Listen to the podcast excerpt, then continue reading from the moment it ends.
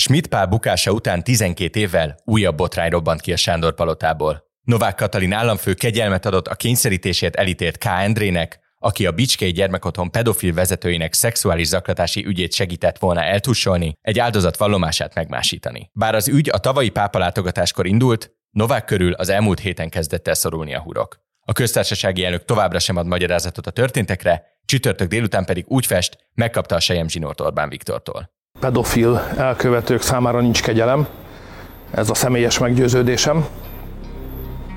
Kialakult egy vita az elnöki kegyelem jogköréről, de itt nem jogászkodni kell, hanem tiszta helyzetet kell teremteni egy világos, egyértelmű döntéssel.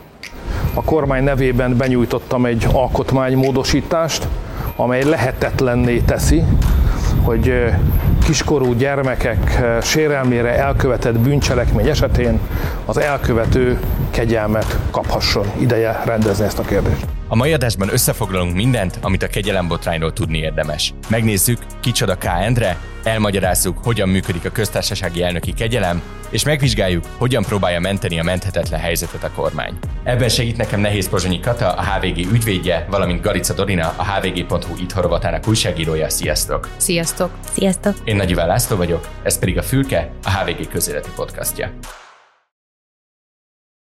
Dorina Kata, köszönöm szépen, hogy itt vagytok. Ezt az adást csütörtök délután vesszük fel, nem sokkal azután, hogy Orbán Viktor megszólalt a kegyelem ügyben.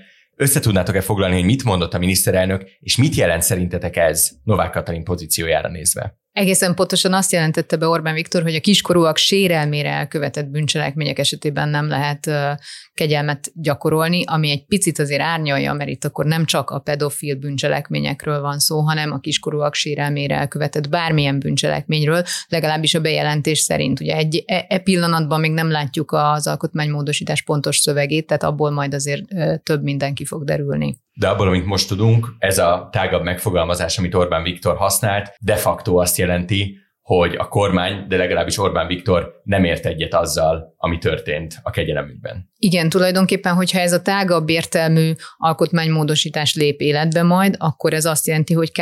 Sem kaphatott volna, vagy hát a módosítást követően nem kaphatna már kegyelmet. Egyelőre még a sötétben tapogatózunk, és amikor ezt az adást felvesszük, még Novák Katalin sem szólalt meg az ügyben, eddig is csak nagyon-nagyon limitáltan kommentálta az eseményeket, amik tematizálják a magyar sajtó független részét az elmúlt egy hétben, és konkrét magyarázatot semmire nem adott. Viszont ahhoz, hogy ezt az egész sztorit megértsük, és amiért ezt az egész podcastot most összehívtuk, az az, hogy összefoglaljuk, hogy tulajdonképpen honnan is ered és hova fajult el ez a történet az elmúlt lassan egy évben, de leginkább az elmúlt egy hét hírei alapján. Kezdjük a leges legelején a Bicskei gyermekotthonnál. Hogyan derült fény arra, hogy V. János, a Kossuth Zsuzsa gyermekotthon igazgatója szexuálisan kizsákmányolt az otthon többi lakóján, és ami most nekünk a legfontosabb ebből, hogy mi volt a szerepe K. Endrének ebben a történetben. Az ügy azután robbant ki, hogy több áldozata is feljelentést tett ellene, bizonyos esetekben az áldozatok gyermei tették ezt meg, és utána kiálltak az RTL elé, és ott hozták nyilvánosságra, akkor robbant ki az ügy, és utána éveken keresztül húzódott a tárgyalás, végül az igazgatót 2019-ben ítélték el 8 év fegyházra. Endre szerepe pedig az volt, hogy bár a pedofil bűncselekményekben nem asszisztált, de az eljárást azt megpróbálta akadályozni úgy, hogy aláíratott egy nyilatkozatot az egyik áldozattal, amiben azt iratta le, hogy nem történt meg az, amit ő korábban egyébként már írásba adott a feljelentéskor. Magyarán tisztában volt azzal, amivel vádolják az igazgatót, és ennek ellenére eleget tett az igazgató azon kérésének, hogy írjon meg egy kamu vallomást, amit aláíratnak a sértett gyerekkel, és akkor el lehet felejteni az ügyet. Igen, és az ítéletben azt rögzítették, hogy, hogy az igazgató elmondta pontosan K. Endrének azt, hogy mi szerepeljen ebben a feljegyzések című dokumentumban. És milyen büntetés kapott K. Endre Három év és négy hónap letöltendő büntetést, és öt évre eltiltották a foglalkozásától, négy évre pedig a közügyektől is. És ugye ez történt 2019-ben, és a következő epizódja ennek a történetnek az 2023, egészen pontosan 2023. április 27-e, amikor is Ferenc pápa látogatást tett Magyarországon. Itt idéznék egy Sándor Palotai közleményt arról a napról.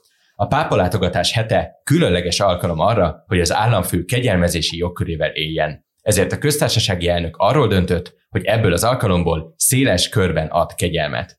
Ezt a közleményt adta ki az elnöki hivatal, akkor, amikor többek között Budaházi György és társai is kiszabadultak, valamint K. Endre is elnöki kegyelmet kapott. Kata, hozzád fordulok, el tudnád mondani, hogy mit értünk jogi értelemben a köztársasági elnöki kegyelem alatt, milyen jogkörei vannak Nováknak, ez mire vonatkozik, hogyan, milyen ügyekben gyakorolhatja ezt a jogkörét? Azzal szeretném kezdeni, ha megengedett, hogy maga a pápa látogatásra való hivatkozás az egy meglehetősen indokolatlan, illetve hát ilyen, ilyen kétszínű, vagy nem is tudom, hogy fogalmazzak indokolás, mert persze a keresztény hitnek egy fontos tétele a megbocsátás és a, az irgalmasság, de nem nagyon ismerek arra gyakorlatot, hogy ez széles körben egyébként egy elterjedt, vagy legalábbis a pápa részéről, Vatikán részéről ez egy elvárás lenne. Gyors kereséssel megpróbáltam megnézni, hogy ez külföldön egyébként szokás-e.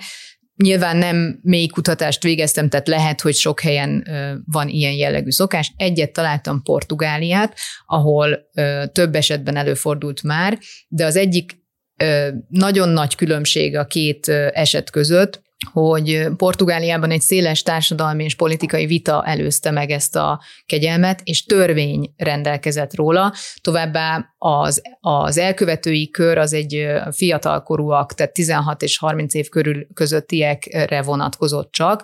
Továbbá, ami nagyon-nagyon nagy különbség a magyar, magyarországi eseményekhez képest, hogy kifejezetten kivették belőle a súlyos bűncselekményeket, terrorizmus, korrupció, embercsempészet, nem tudom micsoda, tehát egy csomó mindent, és külön kiemelték a lehetőségek közül a pedofil bűncselekményeket, illetve a kiskorúak sérelmére elkövetett szexuális abúzus jellegű bűncselekményeket. Tehát óriási Tehát nagyjából azt, amit Orbán Viktor most bejelentett. Hogy... Tulajdonképpen igen, tehát csak arra akartam utalni, hogy önmagában a pápa látogatás messze menőkig nem indokolná egyébként a kegyelmi jog gyakorlását. Kérdésedre visszatérve. Az elnöki kegyelem az egy kivételes jogintézmény, ami tulajdonképpen azt jelenti, hogy az állami büntető hatalom, az állami büntető igényt az elnök egy kivételes és különleges eljárásban gyakorlatilag erről lemond. Hogy miért mond le, annak ugye több indoka lehet, ezt ugye az egyik legnagyobb probléma a jelenlegi botrányjal kapcsolatban is, hogy nem tudjuk, hogy ebben az esetben miért döntött így, és mi volt az ő indokolása,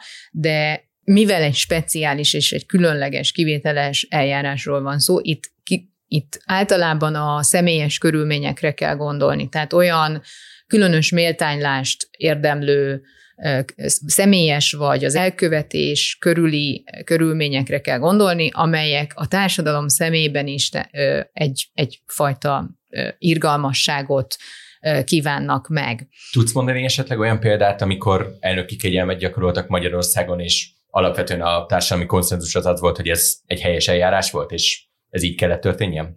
Természetesen több ilyen is van, de ugye mivel a, a kegyelmek nagy részét, az, részének az indokolását nem ismerjük, meg, na, meg nagy része nem is botrányos, tehát hogy ezért nem tudjuk magát az esetet sem, de például ugye emlékszünk arra arra az édesanyára, aki a nagyon keserves kínok között fájdalmakat átélő halálos beteg gyermekét segítette át a halálba, és ő neki később aztán Gönc Árpád kegyelmet adott, illetve volt egy egyébként bántalmazott lány, aki az édesapját ölte meg, és ott is egy, egy méltányolható körülmény miatt kapott kegyelmet. Hogyan jut el valaki addig, hogy kegyelmet kapjon? Milyen intézményeken, ellenőrzéseken, köztisztviselőkön kell átmenni egy ilyen kérelemnek? Tulajdonképpen azt kell, hogy mondjam, hogy nagyon-nagyon sok ember kezén megy át egy ilyen kegyelmi kérelem. Azt, azt szerintem fontos hangsúlyozni, hogy háromféle kegyelem van, amit a köztársasági elnök gyakorolhat. Az egyik az eljárási kegyelem,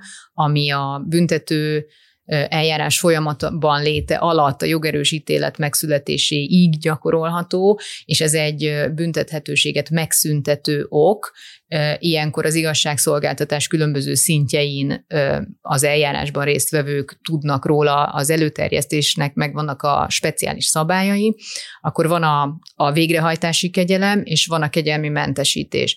És ez a két utóbbi, amit most ebben a K. ügyben gyakorolt a köztársasági elnök, nagyon-nagyon fontosnak gondolom azt, hogy ez egy olyan elnöki jogkör, ami miniszteri ellenjegyzéshez kötött, tehát igazságügyminiszteri ellenjegyzéshez kötött, méghozzá pont azért, amit az elején említettem, hogy ugye itt az állami büntető hatalom büntető igényről való lemondásról van szó, és ennek van bizony egy nagyon komoly politikai társadalmi ára, és ezt a, e, az ezzel kapcsolatos felelősséget vállalja át az igazságügyminiszter azzal, hogy ellenjegyzi ezt a, ezt a kérelmet.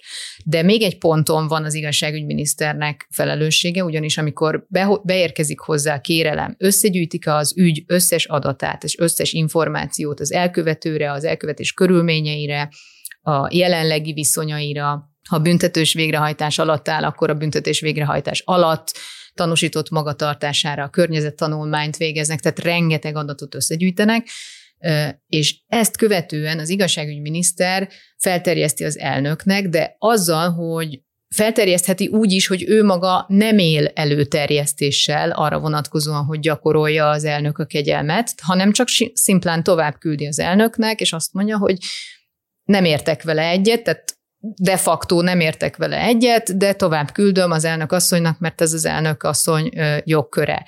És ezt követően, amikor az elnök asszony meghozza a döntést, illetve hát általánosságban a köztársasági elnök, akkor is még van lehetősége, hogy nem ellenjegyzi. Tehát két ponton is van az igazságügyi minisztériumnak, illetve a miniszternek kvázi beleszólási joga abban, hogy ez a kegyelem gyakorolható-e vagy sem. És amikor Kándre kegyelmet kapott, illetve az ő kegyelmi kérelmének előterjesztése idején Varga Juditnak hívták az igazságügyi minisztert, reagálta bármit, akár az igazságügyi minisztérium, akár ő személyesen arra, hogy jogi alapon kizárt, hogy neki ne lett volna szerepe ennek a kegyelmi döntésnek a megszületésében. Nem tudok róla, hogy reagált volna, és hát ugye mivel ő a politikai felelősséget viseli, ezért nagyon fontos lenne, hogy ő megszólaljon, mert azt is jó lenne tudni, hogy élte ilyen előterjesztéssel, tehát nem csak szimplán felterjesztette az elnökhöz a kegyelmi kérvényt, hanem, hanem egy előterjesztéssel is élte, vagy, vagy neki ebben mi volt a szerepe. Egyébként éppen a politikai ára miatt és a társadalmi elfogadottsága miatt a kegyelem esetén nagyon-nagyon fontos lenne, hogy egy érdemi indokolást, legalább egy nagyságrendi érdemi indokolást az a társadalom megtudhasson erről, mert az természetes, hogy egy ilyen kegyelmi döntés tele van személyes adatokkal, akár érzékeny, szenzitív adatokkal is, másokat is érinthetnek ezek az adatok, tehát az, az mondjuk valamelyest alátámasztható, hogy nem minden részletről tudunk. De hogy nagyságrendileg mik voltak azok a szempontok, amiket mérlegelt az elnök, és miért do- hozta meg végül ezt a döntést, azt nagyon fontos lenne tudni, pont azért, hogy az igazságszolgáltatásba vetett egyébként nagyon fontos közbizalom ne sérüljön, mert ezzel a döntéssel az igazságszolgáltatás teljes menetébe beleavatkozik az elnök. Hát ez ügyben felszólaltak a korábbi áldozatok, meg az ő ügyvédjük is, hogy ezzel gyakorlatilag semmi is volt az éveken át tartó küzdelem. Viszont említetted ezt a politikai felelősséget, ezt úgy kell érteni, hogy ha normálisan működne a rendszer, akkor ebbe egy botrány esetén nem a köztársasági elnök bukna bele, hanem az igazságügyi miniszter? Vagy nem csak? Tulajdonképpen mind a kettő belebukhat, igen, tehát hogy azért itt, hogyha mind a ketten előterjesztéssel éltek, és mind a ketten támogatták ezt a ezt a kegyelmet, akkor valójában mind a ketten belebukhatnak. Ez nem egy jogi kérdés, ez egy politikai kérdés egyértelműen. Ami a jogi kérdést illeti, arra visszatérnék, hogy ugye itt a természetesen a legfelháborítóbb és morálisan legelítélendőbb része ennek az, hogy a sértettek ezáltal semmilyen módon nem kapták meg azt az elégtételt, amit egy büntető eljárás valamelyest szolgáltatni tud de ugyanakkor ez a bíróságok működésére is azért egy olyan üzenet, hogy hát hiába hozták meg ezt a döntést. Egyébként többé-kevésbé egyhangú döntés volt itt, csak minimálisan módosított a jogerős ítélet az elsőfokú ítéleten. Ezt gyakorlatilag keresztül húzta egy tolvonással az elnök és hát ez nem jó üzenet az igazságszolgáltatásba vetett bizalom felé sem. Azt, hogy keresztül húzta ezt a döntést Novák Katalin, azt onnan tudtuk meg, hogy, a, hogy Kándre egy felülvizsgálati kérelmet nyújtott be a kúriának, pontosabban az ügyvédje nyújtotta be. A kúriának mi volt itt a szerepe? Nekik kötelességük volt ezután érdemben kiadni egy végzést arról, ami iránt ez benyújtotta, vagy miután Novák gyakorlatilag lenullázta az ügyet, kiátrálhattak volna belőle ők is. Nem hátrálhatott volna ki a kúria, tehát neki eljárásilag kötelessége meghozni az érdemi döntést, de mivel a kúriai, kúria előtti eljárás az egy rendkívüli jogorvoslat, itt a jogerős ítélet már a másodfokon megszületett. Tehát ugye azért mondtam, hogy az eljárási kegyelem és a végrehajtási kegyelem között például ez a különbség, hogy amíg a jogerős ítélet még nem született meg, addig eljárási kegyelemről van szó, és büntethetőséget megszüntető ok, akkor ha adott esetben a kúria járna el, akkor, akkor a kúriának nem lenne más lehetősége csak megszüntetni az eljárást, de egy jogerős ítélet után egy végrehajtási kegyelem, az viszont az viszont magát az eljárást már nem akadályozza, hanem a büntetés végrehajtásában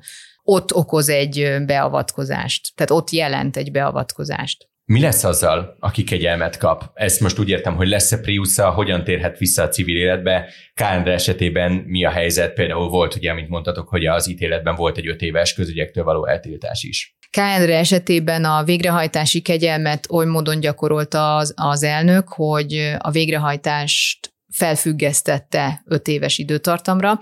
Ez azt jelenti, hogy egyébként, hogyha ebben az öt éves időtartamban ezt az embert újra szándékos bűncselekmény miatt végrehajtandó szabadságvesztésre ítélnék, akkor ezt az ítéletet is, tehát a jelenlegit is még végre kellene hajtani azzal együtt.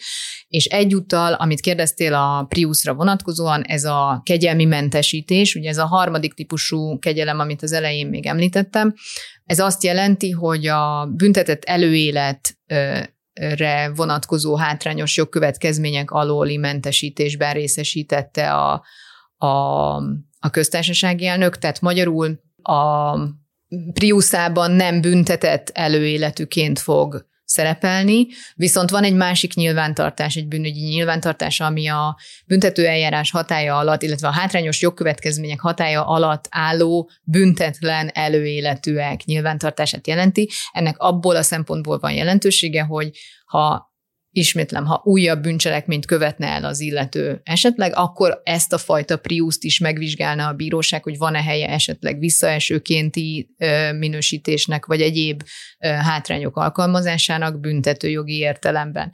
Ugye a mentesítés egyébként azt jelenti, hogy, hogy nem köteles innentől kezdve beszámolni senki arról, hogy ő egyébként el volt ítélve, illetve hát ez a büntetet, büntetlen előéletűnek, tehát sima erkölcsi bizonyítványt kaphat. Visszavonhatja ezt a döntést Novák Katalin? Tehát azt tudja mondani, hogy látva a közreakciót visszavonom a kegyelmi döntésemet? És visszadobják börtönbe K. André? K. André egyébként amúgy is tudomásom szerint házi őrizetben volt, tehát börtönbe biztos, hogy nem küldték volna vissza. Az én véleményem az, hogy, hogy a köztársasági elnök ezt a döntését nem vonhatja vissza.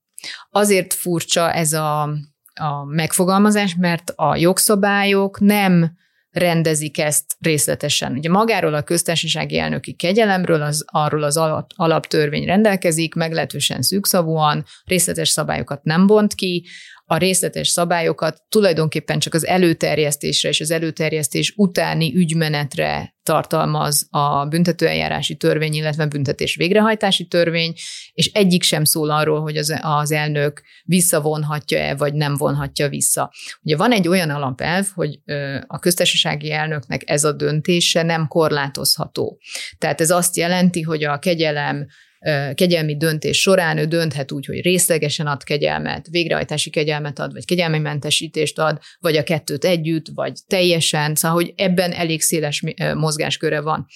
Ám de viszont pont azért, mert ez egy ellenjegyzéshez kötött döntés, és ezáltal véglegessé válik, és ugye ezzel egy olyan kedvezményt ad az elítéltnek, amit hát innentől kezdve jogosan gyakorol, ezért én azt gondolom, hogy ez nem visszavonható döntés. Tehát ennek a visszavonása azt jelenteni, hogy vissza kéne kerüljön egy büntető státuszába ez a dolog. Igen, de ez az eljárásrendből következően sem következhet be. Nem a köztársasági elnök jogosult kezdeményezni magát az, a kegyelmi eljárást. Tehát ez nem egy hivatalboli, rosszul mondom, mert hivatalboli eljárásnak is van helye, de az ügyészségi, bírósági, illetve igazságügyminisztériumi ö, hivatalbeli eljárást jelent. A köztársasági elnök saját elhatározásból nem dönthet úgy, hogy bárkinek kegyelmet, nem kezdeményezheti. Ugye a végső döntés az övé, de ő nem kezdeményező. Következésképp a visszavonást se kezdeményezheti.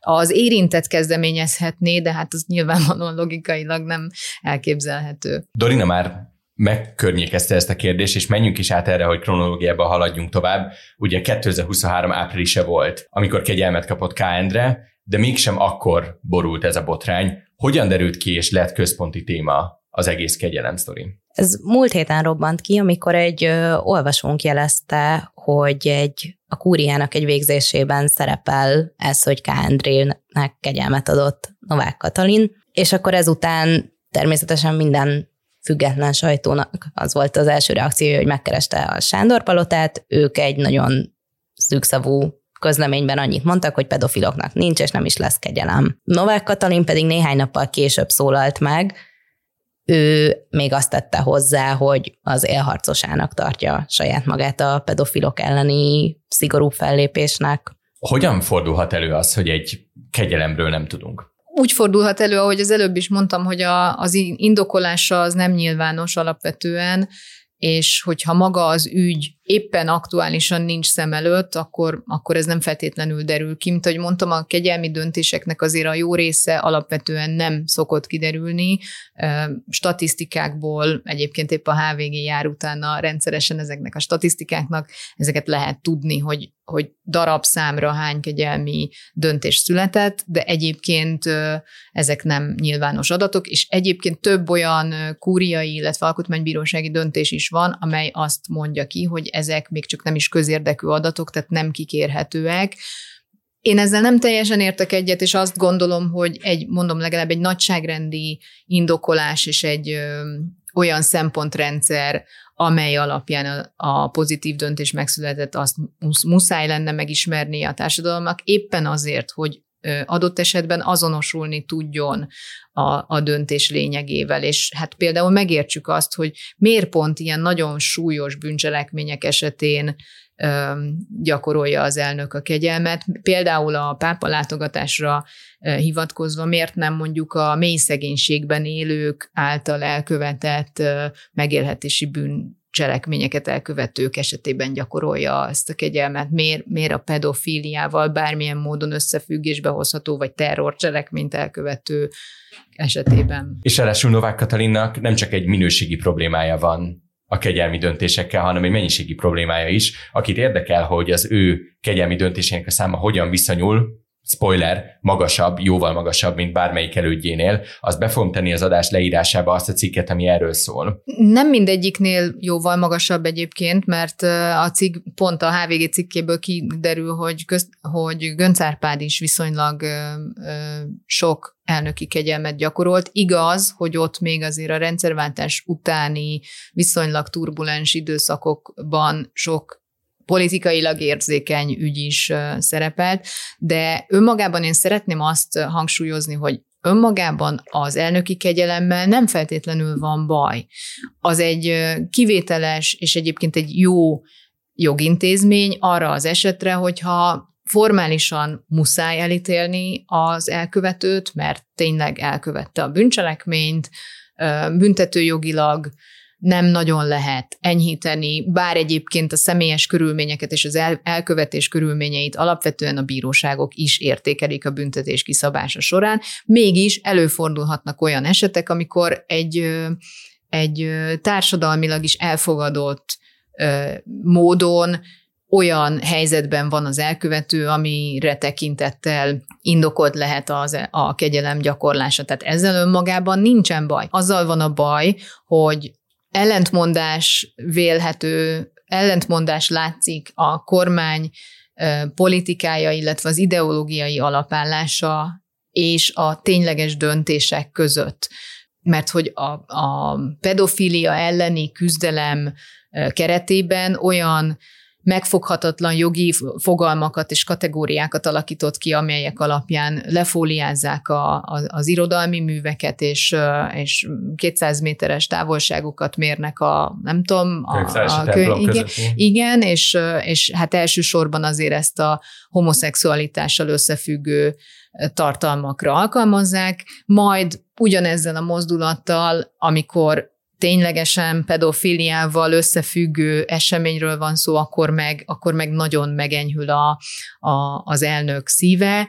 Hát ez nem összeegyeztethető, és éppen ezért lenne borzasztó fontos egy tényleges indokolás. És ebből a választodóval igazából kiderül, hogy mi az a két aspektus ennek a sztorinak, ami alapvetően közfelháborodás, illetve politikai felháborodás keltett. Egyfelől Novák Katalin politikai szerepe ebben a történetben, mint államfő, másfelől az a tény, hogy nincs jól szabályozva a kegyelmi döntéseknek a kérdése Magyarországon, egyáltalán az, hogy nem kötelező, vagy nem kell bármilyen indoklást tenni mellé, az egy olyan joghézag, vagy egy olyan probléma, amit valamilyen szinten orvosolni kell. És ezen a héten minden ellenzéki párt, és nyilvánvalóan rengeteg civil is, de az ellenzéki pártok egyhangulag az összellenzéktől a mi hazánkig. Mind Novák Katalin lemondását követelték, mind azt, hogy, hogy valamilyen reform szülessen a kegyelmi döntésekkel kapcsolatban. Bontsuk le kettő részre ezt a kérdést. Az egyik az az, hogy hogyan lehet jogilag elmozdítani egy köztársasági elnököt, feltételezve, hogy nem mond le, amit nyilván az adás felvételekor még nem tudunk pontosan. Tehát alapvetően a parlamenti képviselőknek van ebben óriási szerepe, az országgyűlési képviselők egy ötödének a kezdeményezésére lehet, arra hivatkozva, hogyha hogyha alaptörvénysértést vagy törvénysértést követett el a köztársasági elnök, és ennek a megszavazására viszont a kétharmados többség, többségre van szükség. Most itt azért milyen azt, jogsértésre hivatkoznak az ellenzéki képviselők? Hát ezt nem tudom, tehát igazából én itt nem látok jogsértést az elnök részéről, tehát ő egy olyan jogkör gyakorolt, amiben viszonylag széles, diszkrecionális döntési lehetősége van, tehát én nem gondolom, hogy ő itt törvényt vagy jogszabályt sértett volna. Inkább so, sokkal inkább gondolom azt, hogy egy másik aspektus behozva, hogy a családon belüli erőszak, a, általában a, a szexuális abúzus, mindenféle ilyen bántalmazásos bűncselekményeknél ugye hatalmas a látencia, tehát hatalmas azoknak az eseteknek a száma, amelyik nem derülnek ki. És évek óta küzd a MeToo mozgalomtól kezdve mindenki, a civilek, az, a pedagógiában dolgozók, nagyon sokan, hogy az áldozatok, a sértettek merjenek kiállni, merjenek szólni, merjenek feljelentést tenni.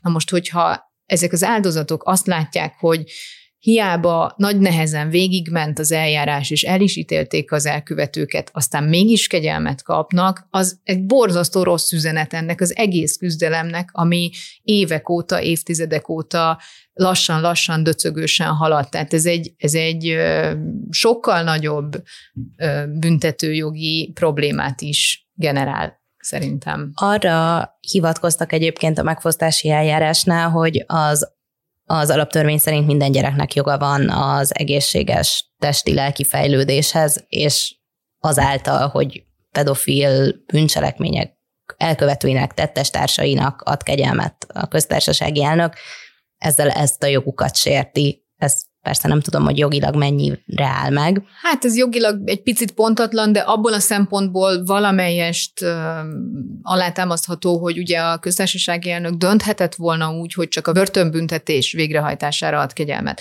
De például a foglalkozástól eltiltásra nem feltétlenül kellett volna kegyelmet adnia, és ez szerintem a legfelháborítóbb része egyébként ennek az ügynek, mert innentől kezdve akár a saját korábbi szakmájában is dolgozhat ez az ember, már pedig hát nehéz elképzelni elképzelni, hogy ő mitől lenne méltó és alkalmas erre. Visszakanyarodva még az eredeti kérdés egy mondat erejéig, mik voltak azok a kegyelmi eljárással kapcsolatos javaslatok, amiket az ellenzék tett a parlamentben ezen a héten? Kezdeményezték azt, hogy legyen kötelező nyilvánosságra hozni az indoklást.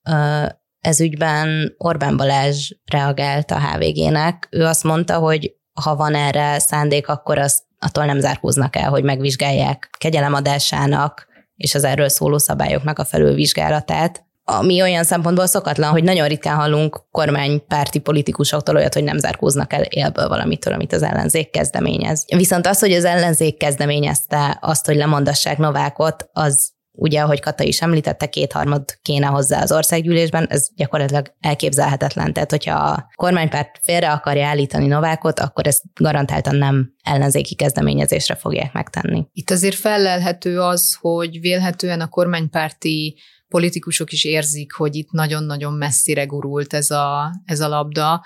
Ahhoz képest, amit eddig kommunikáltak gyermekvédelem, meg pedofil ellenesség körében, tehát hogy itt, ez, itt egy nagyon-nagyon súlyos hiba történt, és ezért mondjuk az indokolás nyilvánosságra hozatala szerintem egy olyan kompromisszum tudna lenni, ami, ami egyébként jogilag is, ahogy már korábban említettem, fontos lenne. Ennek jogilag még egy másik aspektusát is hadd hozzam ide. Ugye a büntető hatalom és a büntetések kiszabása alapvetően két célt szolgál. Az egyik a speciális prevenció, tehát az egyéni megelőzés, hogy az adott elkövető több bűncselekményt ne kövessen el, illetve térjen vissza a tisztességes társadalmi működéshez.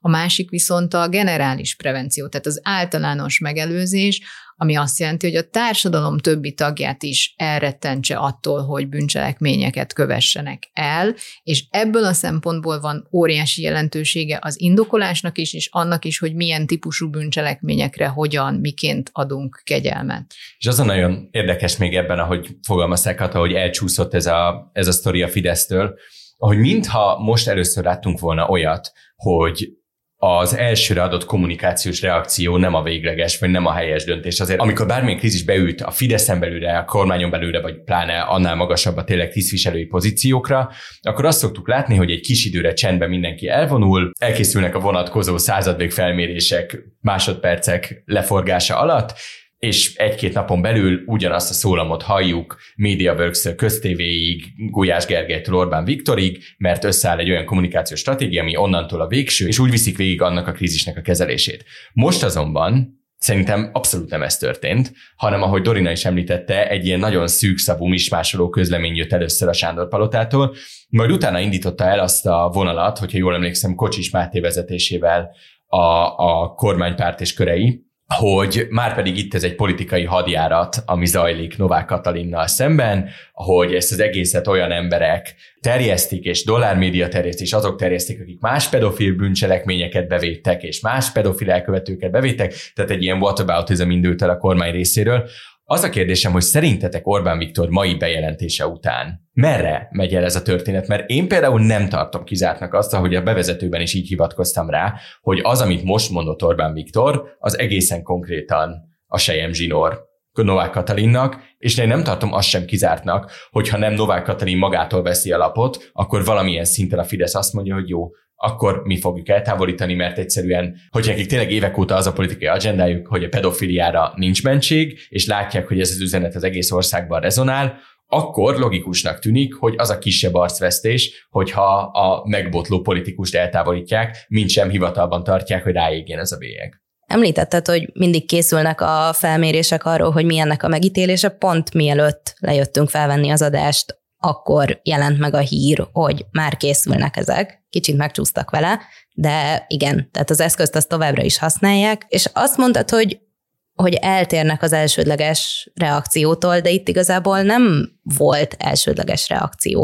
Tehát nagyon sokáig, tényleg napokig csendben voltak, Igen, senki nem szólalt meg a kormány részéről. Igen, most itt egy, egy kivárás történt tulajdonképpen, és utána első, első ránézésre jöttek ezzel a szokásos baloldal soros, nem tudom milyen forgatókönyvvel, de azért valószínűleg érezhetik, hogy, hogy ez egy szélesebb társadalmi elítélé, vagy elutasítást generál ez a, ez a döntés. Ez de kicsit én... olyan, ahogy visszaüt a, a xenofóbia például a vendégmunkásokkal, hogy fel lett építve egy baromi igen. erős politikai narratíva és stratégia, és pont a saját házukon belülről jön ennek a igen, de hát ugye, hogy a, hogy a kormány szembe megy a korábbi propaganda propagandája által sugalt tézisekkel azért az nem olyan nagyon nagy újdonság, viszont itt azért én még, még továbbra is erőltetném és hangsúlyoznám az igazságügyi minisztérium, illetve miniszter akkor Varga Judit felelősségét, aki most vigan európai parlamenti listavezető talán, vagy, vagy legalábbis... Hivatalosan még nem. Még, hivatalosan még nem, de vélhetően az lesz.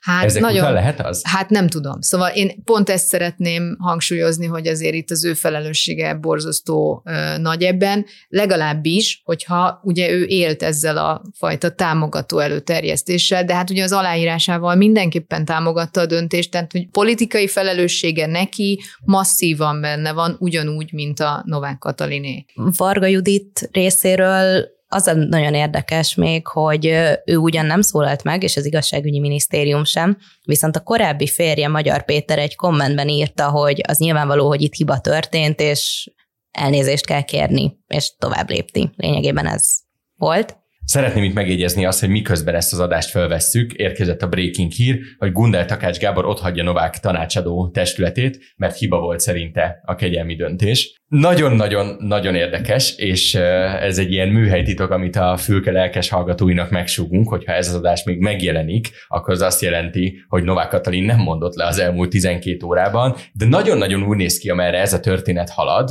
hogy ahogy elkezdenek kiállni mögüle, mint amikor el szoktak kezdeni kiállni valaki mögül, aki botlik. Szájer József, pontosan ugyanez a sztori. Schmidt Pál. Ahogy Schmidt Pál is egy ideig védték, védték, kihátráltak mögüle. Ugyanaz, ami Simonka Györgynél, Boldog Istvánnál volt, hogy ez a védjük, védjük, és amikor védhetetlenné válik, akkor magára hagyjuk. Amikor ez adás megjelenik, akkor feltételezzük, hogy még nem került az útszélén Novák Katalin, a hétvégén még Novák Katalin lesz az államfő szerintetek? Én szerintem igen, mert ennek hosszabb lesz az átfutása, de hogy meddig, az, az persze egy kérdés. Az is lehet egyébként, hogy az Orbán bejelentése annyira el fogja vinni a figyelmet a Novák Katalin személyéről, és onnantól kezdve az lesz a mondás, hogy akkor most mi a pedofil bűncselekményeket abszolút minden téren, és még utólag is um, elítéljük, hogy, hogy, hogy le, le fog csengeni ez a, ez a része. Egyébként, ha megengedsz, még egy jogi kitekintést szeretnék, hogy Ugye felmerült a diskurzusban jogászok részéről, hogy hát nem lehet ilyen kivételeket tenni, hogy a bizonyos bűncselekményeket nem lehet kegyelemben részesíteni, másokat meg igen, mert hogy ez egy általános kegyelmi jogkör.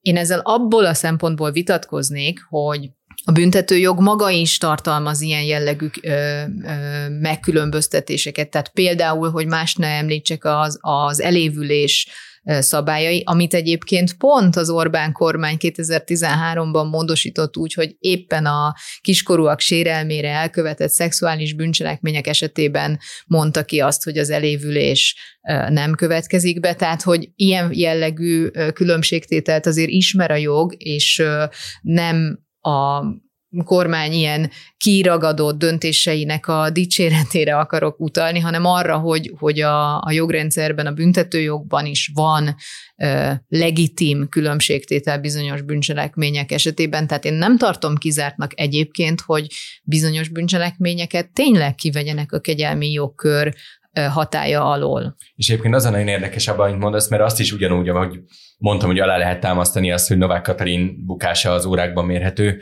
pontosan ugyanígy alá lehet támasztani azt, hogy nem mérhető órákban, semmilyen mértékegységben nem mérhető, vagy maximum az, hogy még 8 és fél év. Ugyanis aki legalább félszemmel követte azt, hogy a kormánypropaganda hogyan dolgozta fel ezt az ügyet, akkor az azt fogja találni, hogy abban a formában, ahogy mi egy hete megállás nélkül foglalkozunk vele, és találunk újabb fejleményeket, és szólaltatunk meg újabb embereket a történetből, ebből semmi nem jelent meg a kormányzati oldalon, a politikai ellentámadás jelent meg, a Magyar Nemzeten jelent meg egy olyan mosdató cikk KND-ről, amiről egyébként sokkal többet tudtunk meg róla, mint bármilyen nyomozás során megtudhatott volna egyébként a független sajtó. Tehát amennyire szembe megyek ezzel az előző megszólalásommal, valójában pláne a nemzeti együttműködés rendszerében semmi garancia nincs arra, hogy egy ilyen döntésnek, egy ilyen a miniszterelnök által is beismert ballépésnek bármilyen következménye kéne, legyen. Szerintem, ha Novák Katalin le akart volna mondani, ezt már bőven megtehette volna, hogyha Orbán Viktor szerette volna, hogy lemondjon, akkor ez ugyancsak megtörtént volna. Ezzel a mai bejelentésével Orbán tulajdonképpen így megint csak próbálja külön választani a kormányt, és leginkább nyilván saját magát a köztársasági elnöktől, azzal, hogy tulajdonképpen tényleg ellentmond neki, miközben a szavak szintjén ugyanazt mondja, hogy a pedofiloknak nincs és nem is lesz kegyelem. Hát ezért mondtam azt, hogy szerintem ez egyrészt időkérdése, másrészt lehet, hogy a, az Orbán sikeresen fog tudni taktikázni azzal, hogy ezzel az alkotmánymódosítással így, így kihúzza a méregfogát ennek az egész kommunikációs bakinak, és hát a kormány sajtó, meg a propaganda sajtó akkor vígan tovább csöndben maradhat, és akkor nem kell... Vagy nem kell a pedofil ellenes propaganda, vagy a pedofil igen, ellenes hangulatkeltés de hogy, tovább, igen. hogy akkor azzal az ellentmondással nem kell elszámolniuk, hogy eddig, eddig hörögve úszítottak mindenki ellen, és most meg, hogy hogy állnak ehhez a kérdéshez. Meg Az nyilván az, az is kérdés, hogy elfogadja a társadalom azt, hogy Novák Katalin ugyan nem mondja azt, hogy hibázott, kimondja helyette Orbán Viktor, és alkotmányt módosít, tehát hogy ettől megbocsátanak-e neki, vagy elfelejtődik-e az Nem ügy. tudom, hogy eljut-e. Nem nagyon tud miben megnyilvánulni az, hogy a társadalom nem bocsát meg, mert legfeljebb azt mondja, hogy hm, hm, hát ez nem volt egy jó döntés, de ugye ez a választásokra tekintettel arra, hogy nem a köztársasági elnökről szavazunk, legfeljebb mondjuk a Fidesz némely, némely népszerűségcsökkentést fog elkönyvelni, de azt nem hiszem, hogy ez egyébként szélesebb tiltakozásba vagy egyéb dologba meg tudna nyilvánulni, ha csak nem megy, mennek tényleg százezrek az utcára a holnaptól. Nem tartjuk nagyon valószínűleg. Amikor legutóbb néztem, 2000 körül jelezték vissza a holnapi tüntetést. Igen, de egyébként az még egy érdekes perspektíva ebben a történetben, és szerintem még zárásként hozzuk be mindenképp azt, hogy Orbán Viktor Magyarországán az ilyen sztorik, és ezek a megoldások, amit most vázoltunk, ez az elmismásoljuk, terelünk, egy zajt keltünk, és elvisszük a fókusz egy másik irányba, ezek azt megelőzően történhettek meg gond nélkül, hogy ilyen szintű nemzetközi figyelem volt Magyarországon. Ha megvizsgáljuk azt, hogy Brüsszelben mennyire tájékozottak a magyar ügyekkel kapcsolatban napról napra, azt látjuk, hogy ha ma történik egy botrány Magyarországon, az holnap téma Strasbourgban és Brüsszelben. Hogyha öt évet visszamegyünk az időben, akkor még várunk egy fordítást, akkor még egy Lost in Translation, elvesznek a részletek, egyszerűen nem tartották úgy rajta az Európai Uniós döntéshozók az újukat a magyar demokrácia pulzusán, ami még van belőle, mint ahogy most tartják. Szerintem az lehet nagyon érdekes, és visszakanyarodva az előbbi állításaimra, az szólhat amellett, hogy Orbán Viktornak valahogy nem csak le kell választani magát Novák Katalinról, hanem mint egy ilyen rossz almát ki kell dobni a kosárból, hogy amikor azzal vádolják Magyarországot folyamatosan, hogy nincsen következménye a dolgoknak, semmilyen állami szinten, semmilyen korrupciós és pláne nem igazságszolgáltatási szinten, és kiderül egy olyan botrány, amiben ennyire magas szinten érintett valaki, és ennyire szembe megy azokkal az értékekkel, amit Orbán egyébként ordítva véd Európában, akkor egy jó pontot tud szerezni a brüsszeli porondon azzal, hogyha azt mondja, hogy látjátok, mégis vannak következmények, mi megmondtuk, hogy a pedofilia nem pálya, az elnök hibázott és azt mondta, hogy pálya, nyilván nem ezt mondta,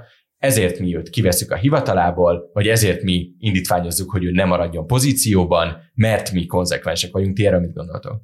Az, hogy ezt jelentősen árnyalja az, hogyha ekközben a Fidesz listáját, EP listáját Varga Judit vezeti, akinek ekkora szerepe volt ebben a kérdésben. És az azért egy már sokat látott stratégia, hogy a bukott vagy kicsit kínosnak érzett politikusaikat úgymond az LP-be száműzik, mert akkor azért van egy erős pozíciójuk, vagy legalábbis jól fizető, de nincsenek annyira szem előtt.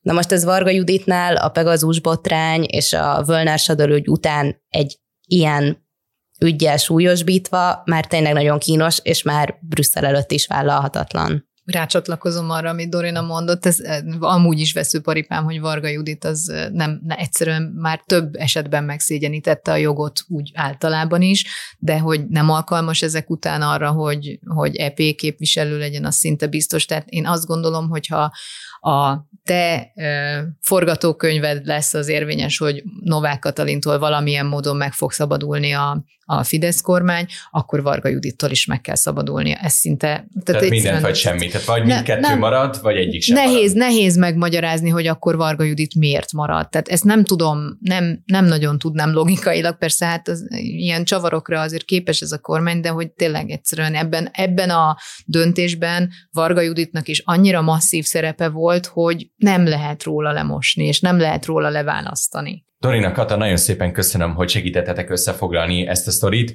Nyilvánvalóan eddig a pontig tudtuk összefoglalni a kronológiáját a történteknek, és korán sem vagyunk még az egésznek a végén, úgyhogy a hallgatóinknak csak azt tudom üzenni, hogy bármi történik fejlemény az ügyben, arról a hvg.hu-n azonnal lehet tájékozódni, és azt sem zárom ki, hogy itt a fülkében is fogunk még a közeljövőben foglalkozni a témával, úgyhogy mindenképp iratkozzanak fel a Fülke csatornájára, illetve a HVG podcastok csatornájára, hogy a többi podcastunkat is hallhassák, és ne felejtsék el követni a híreket, fejleményeket a hvg.hu-n, netán feliratkozni a HVG 360-ra. Kata, Dorina, köszönöm szépen még egyszer, hallgatóinknak köszönöm szépen a figyelmet, viszont hallásra!